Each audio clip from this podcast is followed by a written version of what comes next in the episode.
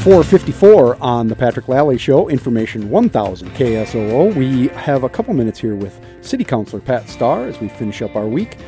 I, you know, one of my pet issues is transportation, right? Mass transit.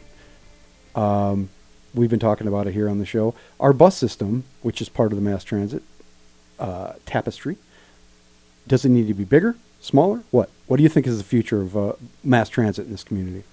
The future or what I think it should be. I mean, that makes the question a little bit You're on, different. the, but you're on the city council, man. You're you're swinging the big bat. How, what what do you want it to be? I want it to be bigger. I want to be able to serve the people in Sioux Falls. We have a lot of people. We have a huge medical uh, community. People move to our community specifically either to retire because they know that the doctors and uh, medical care that they need is available in our community. We're very proud of our medical community. I would put it up against any system in the country between the two. Uh, um, organizations that they do a great job. If we can't get people to their doctor's appointments, and the other side of that, a lot of the mass transit is uh, people who are trying to get to work that don't have access to a vehicle. We have an income problem in Sioux Falls. We have a lot of people who work some low income jobs and can't afford vehicles and need to use mass transit. We need to do everything we can to encourage the use of mass transit, and by making it smaller, isn't the solution to the problem long term. Is it a social service? It is a social service. Is it exclusively a social service? Should it be looked as a social service and funded as a social service? No. Because it's broader than just poor people. Right, absolutely. I mean, there are people that we should be encouraging to ride the bus no matter how much you make.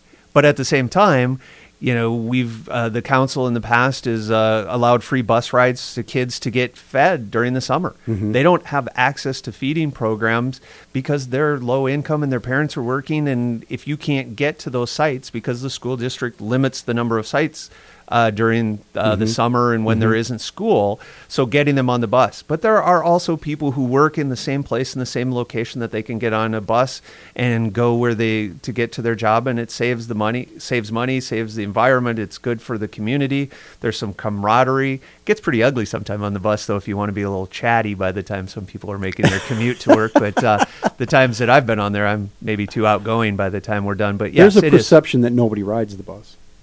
I think that's wrong. I think that uh, there are a lot of people that depend on the bus um, to both get to work, to get to their medical appointments. Uh, people who are disabled. Uh, Mm-hmm. It's going to cost us money. it- it's always going to cost us money, and less of it's going to come from the federal government. And it's a priority that we have to make as a community. Take it out of the road fund. Uh, either Oh, you can't mess with the roads, Pat. I would never, but we can always, yeah, the one less. Uh, I always say, out of the, you know, there's always the issue of the day that I get emails about.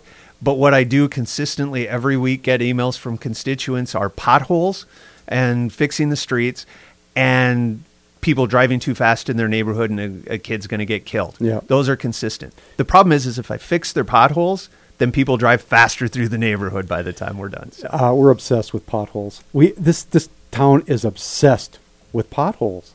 I, it's amazing to me.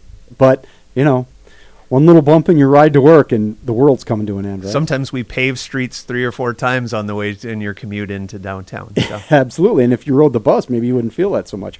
Um, that's just me, Pat. I don't want to drag you into my my morass. Uh, Pat Starr, uh, City Councilor from the Northeast District. Thanks for coming in today. I really appreciate it. Absolutely. Have me in any time. I'm glad to uh, hear. Wouldn't mind taking calls and hearing what people uh, say. So, Hey, eventually we're going to do that on this show. I got to learn how to run that board, though. I got to be Dan. not That's all a of us can be Dan. That's the problem. That's yes, very true. Uber producing has taken its toll. I tell you. Yeah, exactly. Join us on Monday. Our guest will be uh, Dan Fleesack. He is the president and CEO, Fleechek, I think is it, CEO of Avera McKennan. We're going to talk about their new hospital and all kinds of stuff going on there. And the Boon Man, this is the Patrick Lally Show on Information 1000 KSOO.